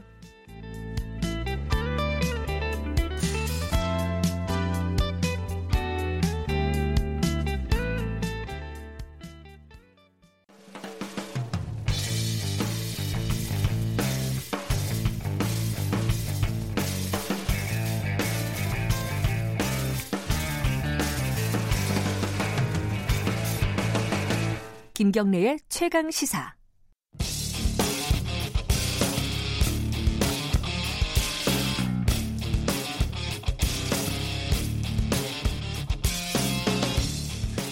네, 김경래 최강시사 3부 시작하겠습니다. 오늘의 창을 통해 여러분은 역사 이야기, 역사 카페 시간입니다. 자, 북미 회담 결렬, 어, 그 얘기를 좀 해야겠습니다. 이게 역사적으로 보면요, 뭐 누구나 다 알고 계시겠지만은 굉장히 연원이 깊습니다. 북핵 문제 관련된 여러 가지 협상이 있었고 여러 번 결렬되고 여러 번 파기되고 다시 또 협상하고 이런 과정들이 수십 년째 계속되고 있는 겁니다. 자, 그 역사가 갖고 있는 함의가 무엇인지 박태균 서울대 국제대학원 교수님과 함께 얘기 나눠보겠습니다. 안녕하세요. 예, 안녕하세요. 저번 주에 어, 북미 정상회담 특집이 있어가지고 네. 이 역사 카페를 잠시 쉬었습니다. 한 주 쉬었는데 북미 정상회담 보시면서 네. 어, 역사학자로서 어떤 생각이 드셨습니까? 예, 아니 뭐 사실 좀 충격을 받았죠. 뭐 누구나 네. 좀 충격을 받으셨을 것 같아요. 예상했던 것과는 너무 다른 결과가 네. 나왔기 때문에 뭐 충격은 받았습니다만 사실 저는 역사를 전공했기 때문에 네. 충격이 좀 덜했던 것 같아요. 좀 기, 시각이 좀 길어지나요? 역사를 공부하면은? 그렇죠. 그러니까 이전에 있었던 사례들을 좀 보게 되거든요. 이전에 네. 어떤 사례들이 있었는가. 예. 뭐 예컨대 이제 저는 사실 북핵 문제가 처음에 1994년부터 예. 그 즈음부터 시작되는 걸 봤을 때 처음 생각했던 건 사실은 중국 핵 문제였어요. 음. 그러니까 중국이 핵실험을 한 게 64년이거든요. 네. 그리고 나서 미국과 중국이 수교를 한 게 79년입니다. 네. 물론 이제 중국 문제를 북한 문제에다가 그대로 이거를 대입하기는 쉽지가 않지만 네. 15년의 시간이 걸린 거거든요. 네. 근데 이제 이 북한 핵 문제가 시작된 게 94년이고 북한 핵실험이 2006년입니다. 네. 그러면 북한 핵 문제 해결하는 데도 뭐 간단하게 짧게 되지는 않을 것이다. 음. 이제 그런 부분들을 감안을 한다 그러면 저는 뭐 이 문제가 어느 한 순간에 이렇게 빠르게 딱 해결될 거는 아니다라는 생각은 가지고 있었어요. 예. 근데 이번에는 약간 좀 기대는 했죠. 왜냐하면 이제 1차 정상회담을 했고 2차 정상회담을 네. 한 건데 이게 북한하고 미국이 접촉을 한 거는 그동안에 굉장히 많이 있었지만 정상들이 만나는 케이스는 없었거든요. 네. 그래서 정상들이 만났는데 빈손으로 오지는 않을 것이다. 그게 대부분의 상식이잖아요. 그렇죠. 그랬는데 네. 이제 이런 결과가 나온 거죠. 예. 근데 또 한편으로 뭐 중국 보면은 72년에 닉슨 대통령이 갔잖아요. 네. 근데 그렇다고 해서 미국과 중국이 수교를 한 건 아닙니다. 음. 오히려 그때 발빠르게 수교를 한 거는 일본이 중국하고 수교를 한 거고 72년에 간 이후에도 7년이 지나서 79년이 돼서야 미국과 중국이 수교를 하거든요. 네. 그러니까 이제 그런 측면에서도 아, 또 생각을 해보면 또 많은 조율 과정이 또 필요할 수 있겠다. 예, 네. 과거를 한번 되짚어 봐야지 지금의 어떤 회담 결렬과 진행 상황, 네. 앞으로의 진행 상황들이 약간 눈에 보이지 않을까라는 생각이 들어서 네. 정리를 좀 해보겠습니다. 근데 잠깐만 찾아봐도요, 북핵 네. 관련된 숫자들이 굉장히 많아요. 뭐 예. 예컨대 뭐 919, 네. 뭐 213, 네. 13, 뭐 네. 각종 숫자들이 너무 많아갖고 이 네. 도대체 이게 뭔가 싶기도 해요. 하나씩 뭐 자세하게는 못하겠지만은 쭉 네네. 흐름들을 한번 정리해 보면요. 네.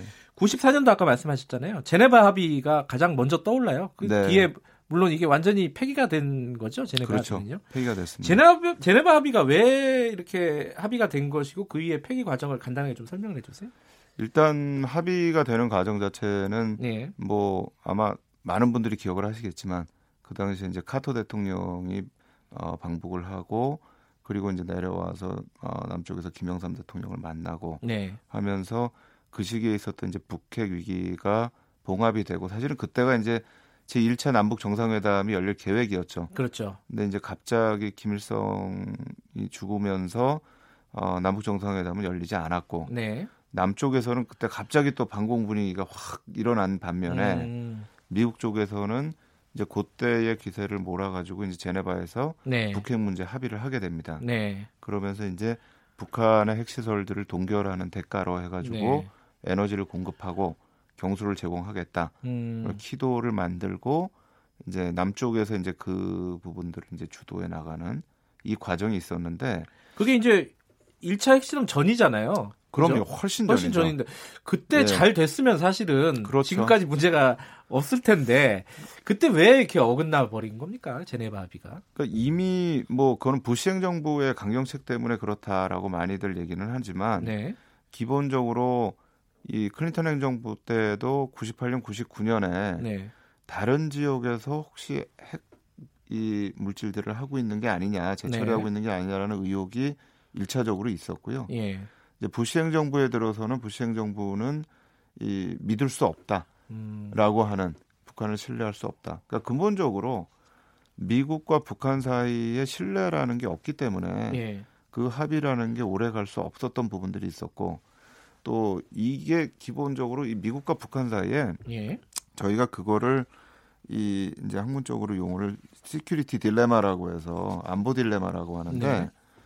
서로 상대방이 잘못했다고 하는 거예요. 예, 예. 네가 먼저 잘못했다. 네가 먼저 어겼다. 음, 네가 이렇다고 하면서 서로 간에 긴장과 위기가 상승 작용을 하는 과정이거든요. 네. 근데 이 과정이 이제 부시 행정부 들어서 굉장히 이 강해졌고 결국 2003년에 가서 완전히 폐기되는 그런 음. 과정으로 가게 되는 거죠.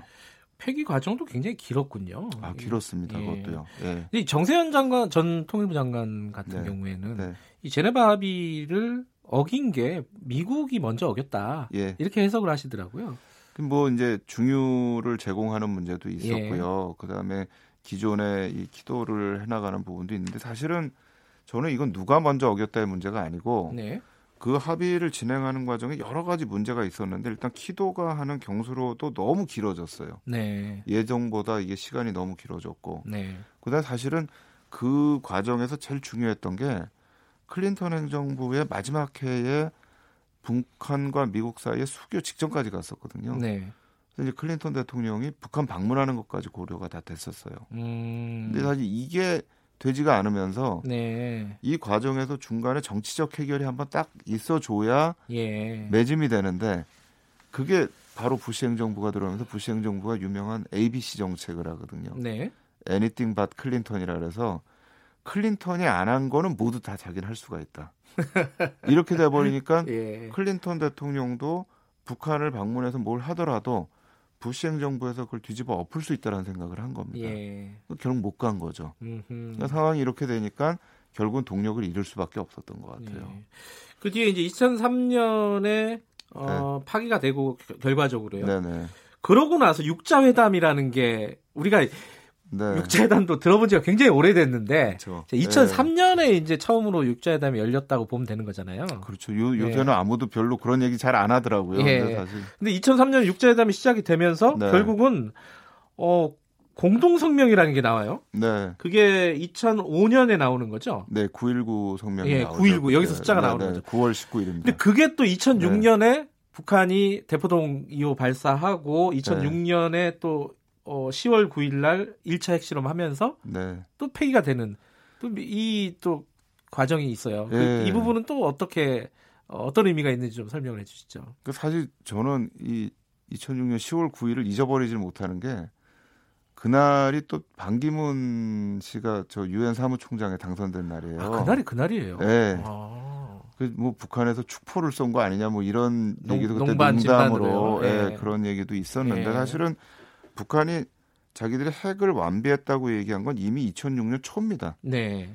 그래서 그 당시에 그럼 북한이 핵실험 할 거냐 말 거냐 네. 아주 굉장히 논란이 됐던 시기인데 이제 핵실험을 한 거예요. 음. 근데 이게 저는 사실은 미국의 정책 문제를 좀 볼 필요가 있는 것 같은데 예. 북한이 핵실험을 했다는 거는 미국의 대북 정책이 명백하게 실패한 거라는 걸 보여주는 겁니다. 음. 그러니까 제네바 합의를 하던 네. 2003년 이거 파기를 하던 뭐 어떤 합의가 9.19 합의가 나왔던 간에 미국의 대북 정책의 핵심은 북한이 핵을 보유하지 못하도록 하겠다는 네. 겁니다. 예. 그런데 북한이 핵을 보유를 했거든요. 그러니까 사실 음. 미국 쪽에서 이제 2006년에 그거를 실험을 하고 나니까 부시 행정부에서 대북 정책 담당관들을 다 교체를 했어요. 아, 지금까지 정책 실패를 사실상 인정을 한 인정을 거군요. 한 겁니다. 예. 인정을 하고 그걸 교체를 했는데 이게 사실은 북한에다 굉장히 안 좋은 교훈을 줬어요. 그러니까 이게 이 핵을 포기했던 이라크하고 리비아는 완전히 붕괴를 했는데 예. 핵을 포기하지 않고 결국 실험에 성공한 우리는 미국 정부의 대북 담당관들까지 교체를 했다는 거죠. 예. 그리고 나서 2007년부터 미국이 북한에 대해서 굉장히 전향적인 정책을 시작을 해요. 음. 또그 당시에 이제 기억을 좀 더듬어 보시면 네. 뉴욕 필하모니가 평양을 방문해서 공연을 합니다. 그게 2007년이었나요? 네. 아하. 그러니까 북한 핵실험 이후에요. 예. 그리고 나서 거기서 평양에서 공연을 하는데 미국의 국가와 북한의 국가를 다 거기서 공연을 합니다. 뉴욕 필하모니가. 예. 그리고 나서 영변 그 발전소의 굴뚝을 폭파하는 퍼포먼스를 또 하죠. 그게 2008년이었죠. 네네네. 예. 이제 이렇게 되니까 어 이게 이제 북한 쪽에서 받을 수 있는 건 우리가 뭔가 하여튼 선제적인 조치를 해야 된다. 그러면 저쪽에서 우리한테 협상을 가져올 수가 있다. 음. 근데 우리가 이거를 그것이 없이 완전히 폐기했을 땐 사실은 리비아식 모델이 될 수가 있다라는 거죠. 음. 그러니까 정권 붕괴로 갈 수 있다. 그러니까 미국과 1차 북미 정상을 회담을 하면서도 북한의 체제 보장이라는 네. 얘기가 들어가는 것이 우리는 리비아식의 그런 방식은 따르지 않겠다라고 하는 의지를 강력하게 보여준 거거든요. 그런데 그게 결국 또 실패하고 2009년도에 2차, 2차 핵실험이 벌어지는 거 아닙니까? 그렇죠. 그러니까 2008년도와 2009년도 사이에 벌어졌던 일, 냉각, 네. 냉각탑을 먼저 북한이 폭파, 폭파하면서 네. 유화적인 제스처를 쓰고, 네. 근데 그게 또 결렬이 되면서 핵실험을 또 하게 되고, 네, 네. 지금 이제 1, 2차 정상회담을 했는데, 뭐 북한에서 또 영, 영변 같은 것들 또 폭발을 했지 않습니까? 네. 앞으로 어떻게 될 건지 약간 데자뷰 같은 느낌이 들어요. 네. 요번 거는 2008년과 9년의 어떤 그 일련의 사건들하고 뭐가 다릅니까? 뭐 어떤 예. 기본적으로 저는 몇 가지 조건들이 있는 것 같은데요. 예. 하나는 이제 북이 이전에는 핵만 가지고 있었는데요. 네. 이제는 ICBM을 가지고 있다라는 겁니다. 아, 대륙간 탄도 미사일. 그렇죠. 예. 그거는 이제 미국한테 직접적인 위협이 될 수 있는 부분이기 때문에 예. 미국은 양당 간 어느 한쪽을 선택해야 되는. 네. 이전에는 뭐 핵 문제가 미국한테 직접 위협은 아니었기 때문에. 네네. 근데 이제는 이제 선택을 해야 되는 시점이고 네. 또 트럼프 행정부가 가지고 있는 여러 가지 정치적인 상황을 또 봐야 되는 부분들이 있는 것 같아요. 네. 그러니까 그런 부분들이 미국 내에서 지금 트럼프 행정부가 이거를 해야 되는 음. 이런 필요성. 네. 그러니까 이전하고는 사실 지금의 조건은 상당히 다르다. 음. 그러니까 북이 또 우리가 이걸 하겠다고 나설 수 있었던 것도 네. 자기들 조건이 바뀌었기 때문에. 그러니까 북은 2007년 아 2017년 그때 자기들의 핵 무장을 완성했다라고 예. 선언을 했잖아요. 예. 그러니까 이제 그 부분들도 여러 가지 함의를 가지고 있습니다. 음. 그 조건이 이전과는 다른 건데 만약에 이전에 여러 가지 합의들처럼 굉장히 흐릿하게 명확하게 하지 않고 합의를 하면 그 합의는 언제든지 파기될 수가 있다. 음. 네. 그러니까 저는 뭐 지난주에 충격은 있었지만 그렇게 완전한 내용을 가지고 합의를 하지 않는 않기 그냥 했다면 그건 또 파기가 될 수 있다. 그렇다면 시간이 좀 걸리더라도 이전과는 좀 다른 네. 그런 합의 내용들이 나와야 되는 게 아닌가 그런 생각을 좀 하고 있습니다. 뭐 정확하게 예측은 어렵겠지만은 어, 이 회담이 좀 이어지고 네. 실질적으로 북미가 다시 움직이려면은 어느 정도 시간이 필요할까요? 뭐 여러 가지 뭐 다양한 네. 얘기가 있겠지만 저는 빨리 할수록 좋지 않겠는가. 일단 음, 논의를 이어가는 동력은 가져가야 된다라는 예. 생각은 하고 있습니다. 뭐 폼페이오가 뭐 조만간 또 평양에 사람들을 보내겠다 뭐 이런 식으로 얘기는 했다는데 네네. 어, 그런 게 교수님 말씀대로 대화가 이어지는 어떤 측면이었으면 좋겠다 이런 생각이 드네요. 네. 자 오늘 여기까지 듣겠습니다. 이 어, 과거의 어, 회담 그리고 협 협상 그리고 결렬 이런 것들이 반복된 걸 다시 이렇게 쭉 짚어보니까 참 지난하다 이런 네. 생각이 드네요. 자, 고맙습니다. 네, 감사합니다. 박태균 서울대 국제대학원 교수님이었습니다.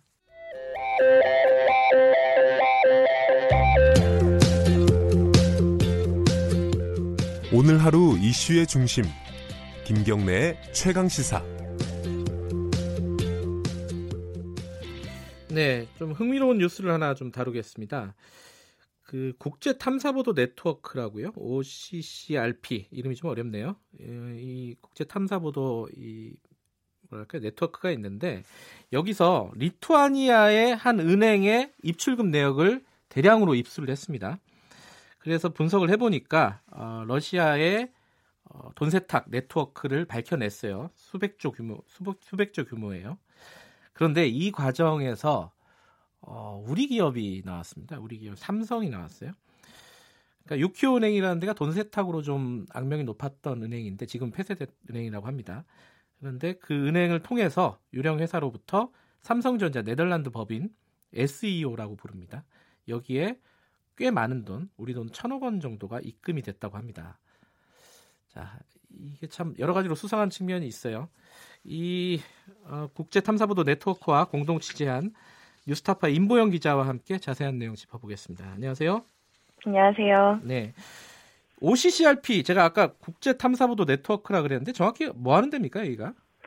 어, OCCRP는 이제 동유럽이나 러시아권 그 지역에 있는 언론인들의 네트워크입니다. 네. 우리말로 그 전체 이름을 풀면 조직 범죄와 부패 보도 프로젝트 정도 좀 되는데 음. 이름이 좀 무시무시하죠.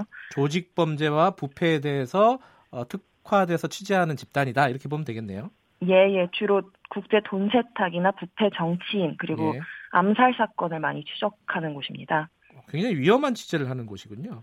예, 실제로 2018년 2월에 슬로바키아에 있는 그 탈세 전문 취재 기자 얀 쿠치안이라는 기자가 자택에서 총격 살해된 채 발견된 사건도 있고요. 이 아. 기자가 살해될 당시에 OCCRP 기자들과 함께 취재를 하고 있었다고 합니다. 그래요. 저 이런 거 생각하면 어 저는 참 온, 온한하게 안온하게 기자 생활을 하는 거다 이런 생각도 드는데 이번에 이제 OCCRP랑 어, 같이 취재한 내용은 어떤 겁니까?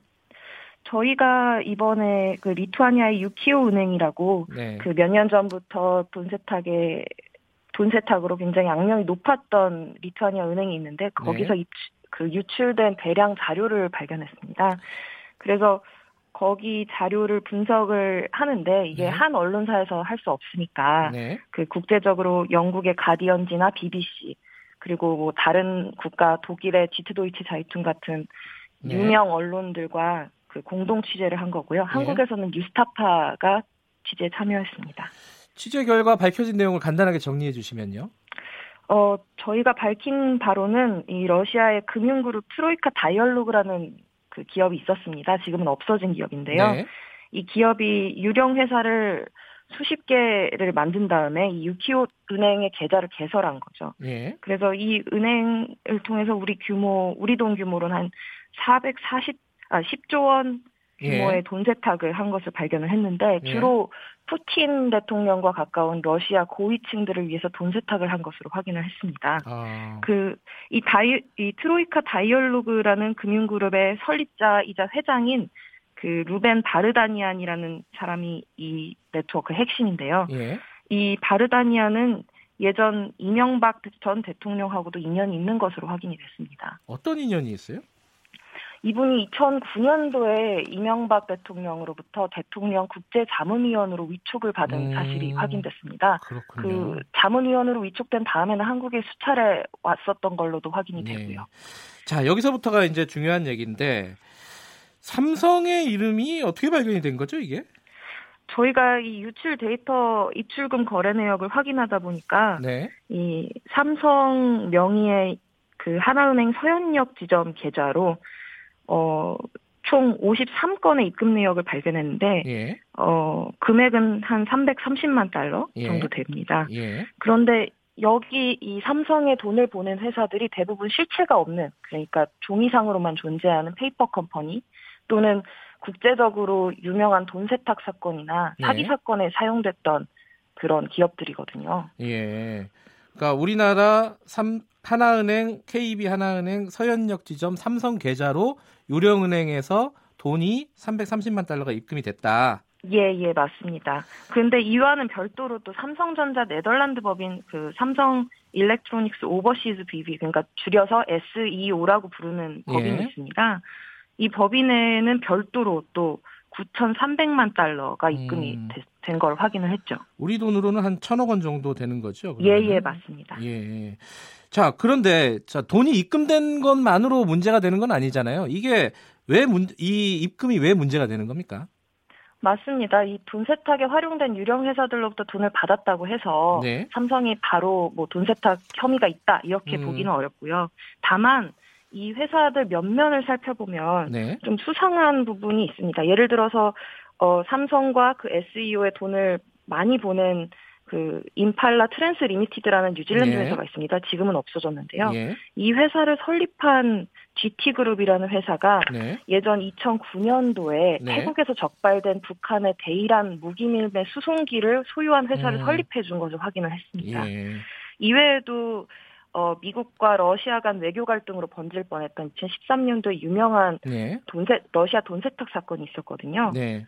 여기에 연루된 회사 세 곳에서 음. SEO에 돈을 보낸 것을 저희가 또 확인을 했고요. 그런데 이 그 SEO 그러니까 삼성 네덜란드 법인에 이 유령 회사들이 돈을 보낼 때는 뭔가 명목이 있어야 될 거 아닙니까? 어떤 명목으로 보낸 거예요? 저희가 또 이 유출 자료에서 확인한 청구서가 있는데요. 네. 이 물품 청구 물품 대금 청구서를 보면 어 냉장고, 전자제품, 그어 세탁기, 예. 전자레인지 이런 전자제품들을 주로 판 것으로 예. 청구서가 꾸며져 있습니다. 예. 그 실제로 판 건가요? 그건 확인이 됐나요? 어 저희가 어, 어, 실제로 팔았는지는 확인은 안 됐지만 네. 이 그 물품 대금 청구서대로 예. 그 돈이 입금된 사실은 저희가 확인을 했습니다. 음.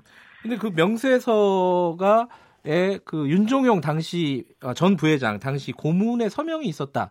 이건 왜 문제가 되는 거죠? 그 2009년도 물품 대금 명세서인데요. 예. 그 윤종용 전 삼성전자 부회장 예. 그 당시에는 어, 삼성전자의 고문으로 활동하고 계셨던 분인데 예. 이분의 서명으로 보이는 서명이 저희가 SEO가 작성한 물품 대금 청구서에서 예. 나왔습니다. 저희도 이 부회장까지 지내신 분이 예. 냉장고나 전자레인지를 파실까? 이런 생각에 의문이 들어서 예. 연락을 해봤죠. 예. 근데 윤 전 부회장 측에서는 본인이 서명한 것이 아니고 이게 왜 여기 있는지 모르겠다. 음. 위조된 것 같다라는 입장이고요. 그런데 위조된 명세서인데 돈이 그대로 들어갔다? 이건 좀 뭔가 비정상적이지 음. 않습니까? 윤종용 부회장이 뭐 전자레인지를 파는데 직접 서명할 리는 없을 것 같은데 다른 사람의 어떤 서명들도 있었다면서요? 예, 예. 저희가 현재는 삼성전자에서 임원급으로 근무하고 있는 예. 이민규 자문역의 서명도 발견했습니다. 예. 그런데 이분의 서명으로 추정되는 서명들이 들어간 청구서들은 이, 이 이민규 씨가 네덜란드 SEO에서 법인장을 지낼 당시의 예. 기간에 생산된 청구서들이거든요. 예. 그래서 저희가 어, 이민규 씨에게도 연락을 해봤습니다. 수차례 예. 연락을 했는데 본인이 이런 것까지 확인을 해줄 이유가 있느냐라고 음. 했고 그 이후에는 묵묵부답으로 일관을 했고 예. 저희한테는 삼성을 그만두고 쉬고 있다라고 예. 이야기를 했는데 사무실에서는 현직 임원이라는 것을 확인을 해줬습니다. 예, 거짓말까지 했군요. 자, 이게 어 이런 수상한 계좌가 발견되고 수상한 거래가 발견된 거 삼성이요. 이게 한두 번은 아니었어요. 예전에도 있었죠. 예, 예전에 저희가 2년 전에 예. OCCRP와 또 했던 다른 러시아 론드로맷이라는 또 돈 세탁 사건이 있는데 네. 그 과정에서도 이 SEO 똑같은 네덜란드 삼성전자 법인이 한 수백억 원대를 유령 회사들로부터 받은 사실을 확인을 했었고요. 네. 그 이전에 2015년에서도 2015년에도 HSBC 고객 정보 유출 때도 네. 삼성의 스위스 비밀 계좌를 발견을 한 적이 있습니다. 예. 하지만 삼성은 이런 뉴스타파의 취재에 대해서 한 번도 제대로 해명을 한 적은 없습니다. 근데 이게 그 수상한 돈들이 계속 왔다 갔다 했다면은 더군다나 이 내역 같은 것들이 발견됐다면은 우리 뭐 당국들이 있지 않습니까? 뭐 국세청이라든가 관세청이라든가 이런 쪽에서 뭔가 조사를 하거나 이럴 수는 없는 건가요? 어떻게 되는 건가요, 이게? 어, SEO 같은 경우에는 네덜란드에서 설립된 기관이고요. 예. 그렇기 때문에 SEO가 사실 삼성 그 이 한국에 있는 삼성보다 돈을 훨씬 많이 받은 것은 사실이지만 네. 이게 비상장 회사입니다. 음. 그래서 거래 내역이나 뭐 현금 흐름 같은 것들이 공시되는 회사가 아니라서 예. 내부적으로 어떤 거래가 있었는지는 제대로 밝히려면 어 아무래도 우리나라에서 적극적으로 움직여야 하는데 예. 실제로 저희가 어, 제 보도를 하고 나서 네. 국내 언론에서는 전혀 이 음. 사안에 대해서 관심을 갖지 않더라고요. 그 네. 영국 영국에서 가디언지 보도를 받아 쓴 것도 많고 블룸버그, 더 타임즈 같은 유명 언론들도 예. 이, 여- 이 사안에 대해서 굉장히 지금 논의를 활발하게 하고 있는 상태거든요. 예. 의지만 있으면 사실 좀 확인할 수 있는 길은 있을 것 같은데 좀 움직이지 않는다 이런 생각도 드네요. 자, 여기까지 듣겠습니다. 고맙습니다. 예, 감사합니다. 뉴스타파 임보영 기자였고요. 3월 6일 수요일 KBS 일라디오 김경래 최강 시사 오늘은 여기까지 하겠습니다. 저는 뉴스타파 기자 김경래였고요. 내일 아침 7시 25분 다시 돌아오겠습니다.